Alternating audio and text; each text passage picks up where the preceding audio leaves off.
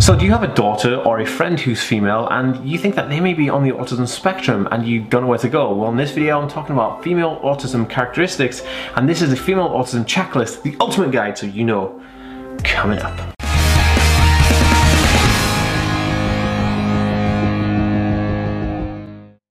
Guys, welcome back to the Aspie world. My name is Dan. I have autism, ADHD, OCD, and dyslexia, and I make weekly videos on this type of content. So if you're new around here and you just stumbled across this video and you'd like to learn more about autism and stuff, please remember to hit that subscribe button by clicking the notification bell to see more videos exactly like this one. And also, if you're watching on Facebook, be sure to give this page a like and a follow to see daily videos from me. Okay, so there is this huge kind of like gap between uh, females who are diagnosed with autism and males who are diagnosed with autism. Hey guys, I'm Dan and I have autism myself and I'm male. Now I did a bunch of videos interviewing my friends who are female on the autism spectrum and I will leave a link for that playlist in the card above here and down below in the comment section so that you guys can check that out. But in terms of um, the female to autism balance, it's, uh, it's different to the male and autism balance and it's completely way off. Actually, it's uh, one out of every three. So you get three males to one female who are diagnosed with autism, which means that they're saying that female diagnosis is three times less likely than a male diagnosis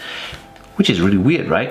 Let me know if you are a parent uh, who, or, or, a friend or a carer who's looking for somebody else in the comments down below, or are you a female who's looking to get diagnosed? Let me know in the comments right down below right now. I read and respond to every single one.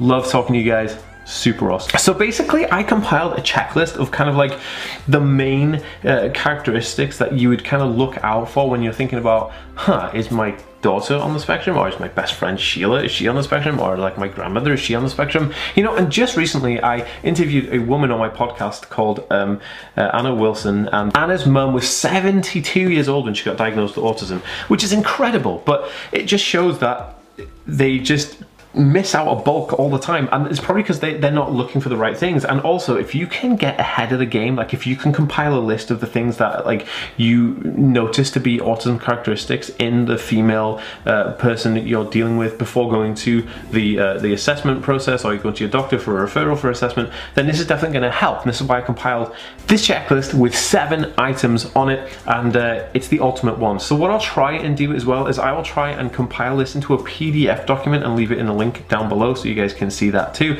because it'd be super awesome to have a printout version of this that you can kind of, you know, just use at your leisure. Okay, guys, getting back to it. Super pumped to get this video done. If you want to grab yourself some Aspie World merch, the link and the carousel under this video, you can get yourself some Aspie World merch. I've got a new line coming out and uh, yeah, so definitely check that out. Okay, so here is the checklist or female autism checklist just for you. So the first one on here is lack of eye contact.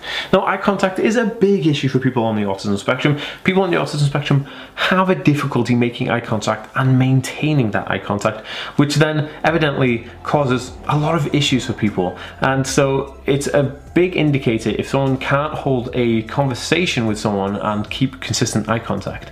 Because consistent eye contact is definitely one of the social norms that people kind of fall into. So when you're trying to think, well, is my daughter on the autism spectrum uh, or my friend, whatever, well, do they make eye contact? It's the first thing to kind of look out for. It's not exclusive and it's not a deal breaker, but it is definitely something that you should definitely look out for.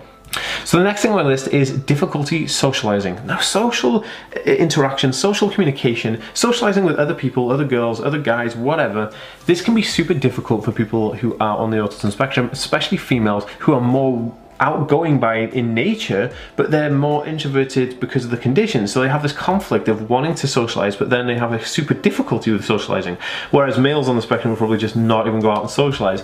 But what I tend to see is that females who are wanting to go out and socialize and wanting to make friends, but have extreme difficulties in that, end up just being reclusive. They just end up saying, oh, okay, well, that sucked. I got into like this huge argument with this girl and because they didn't understand me, blah, blah, blah. And then they come home and then they just lock themselves away and then they have no friends, they have no social time, and it's really sad and it's really upsetting. But that difficulty with socializing is, is, typically one of the most important ones to watch out for. So again, you take it off that list, you're compiling quite the list right now. So the next one is typically what I, I kind of poked about on last time, but which is the introverted personality but outgoing in general. And what I mean by that is, you know, they they want to go out and they want to kind of go out and do these things. Like they want to see friends, they want to go to university, they want to go to school, they want to do their best, they want to go to class and do all these things.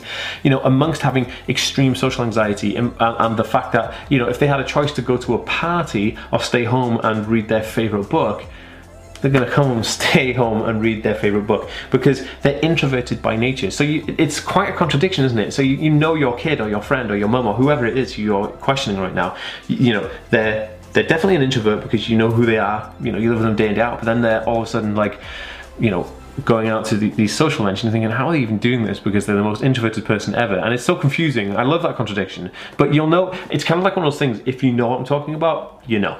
You know, that's exactly it. And if you know that, what I'm talking about right now, give this video a thumbs up. If you're a person on the spectrum who is an introverted, outgoing person, please give this video a thumbs up with the, the like bar down below because it'd be super awesome to show a bit of love between everyone here right now as a bit of a, you know, companionship, hanging out. It's awesome.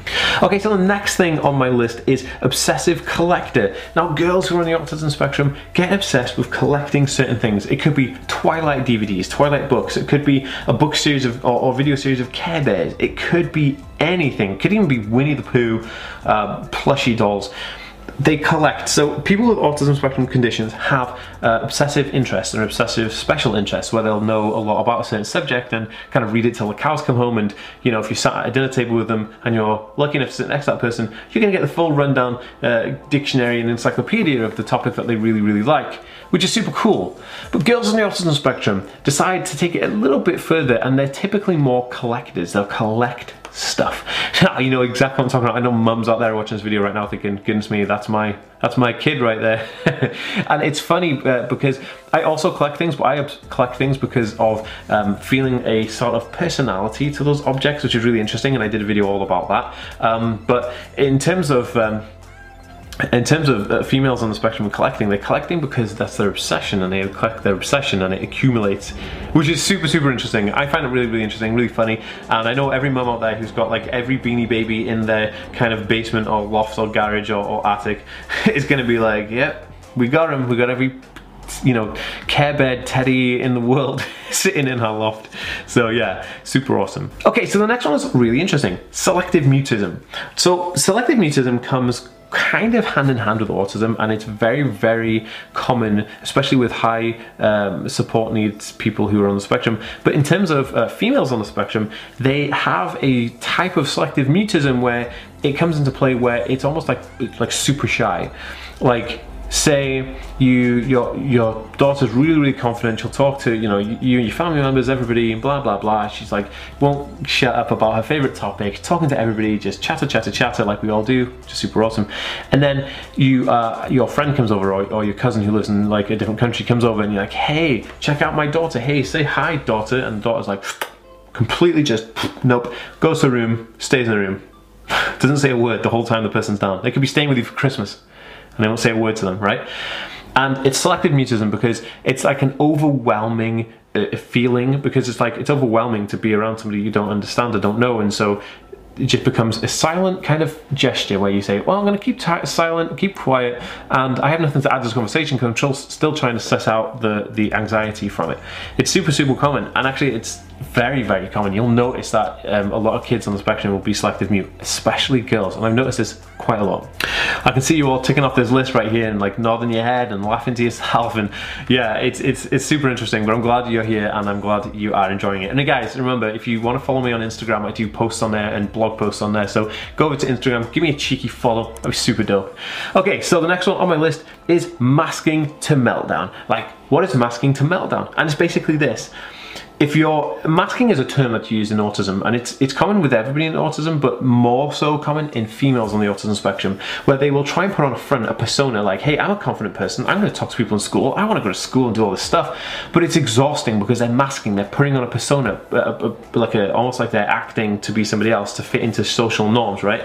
And by doing that they kind of go to school all day, do all this stuff, masking, you know, grade A student, super awesome. Then they come home and it's just like blah, you know, meltdown moment, back throws down. goes up to their room, has a crazy meltdown, or the, the you, you, know your daughter comes home from school, or you come home from school if you're if you're a female, and uh, you know you've had a full day of masking, and then you go to the, the fridge to get a chocolate sauce out because you're gonna make yourself a bowl of ice cream with chocolate sauce. Super dope. I'm vegan, so I have the vegan version, but it's still dope. And then there's no chocolate sauce. That flips the lid, bang, and tables flying, there's loads of stuff going on, and it's called masking to meltdown because you've kept it up all day to be, you know, all the masking all day, and then at the end of the day, you kind of come home and, oh, so having to mask causes meltdowns. So you'll definitely see this type of behavior. And uh, mums, dads, you've got to take this video as a like if you understand exactly what I'm talking about right now. I feel you. Okay, so the last thing here is shy and quiet. Now, typically girls on the autism spectrum are typically shy and quiet people. They're quite well, you know, well reserved. They're not loud. They're not obnoxious. You know, they're quite shy, quite reserved.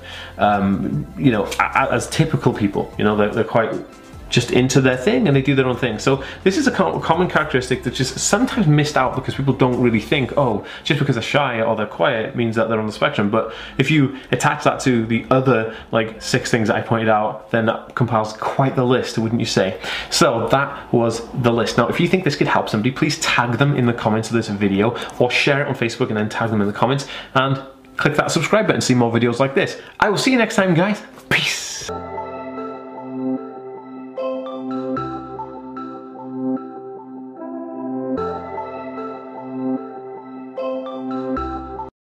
Hey guys, thank you so much for listening to this podcast. If you haven't already, please share this with anybody and everyone who you think can get some benefit from it. And also, I know a bunch of you guys who haven't already subscribed to this podcast but listen, so please go over and subscribe to it now so you don't miss an episode. Also, if you want to hit me up on Twitter, it's at the Aspie World, the T H E Aspie A S P I E, and then World W O R L D. So the Aspie World.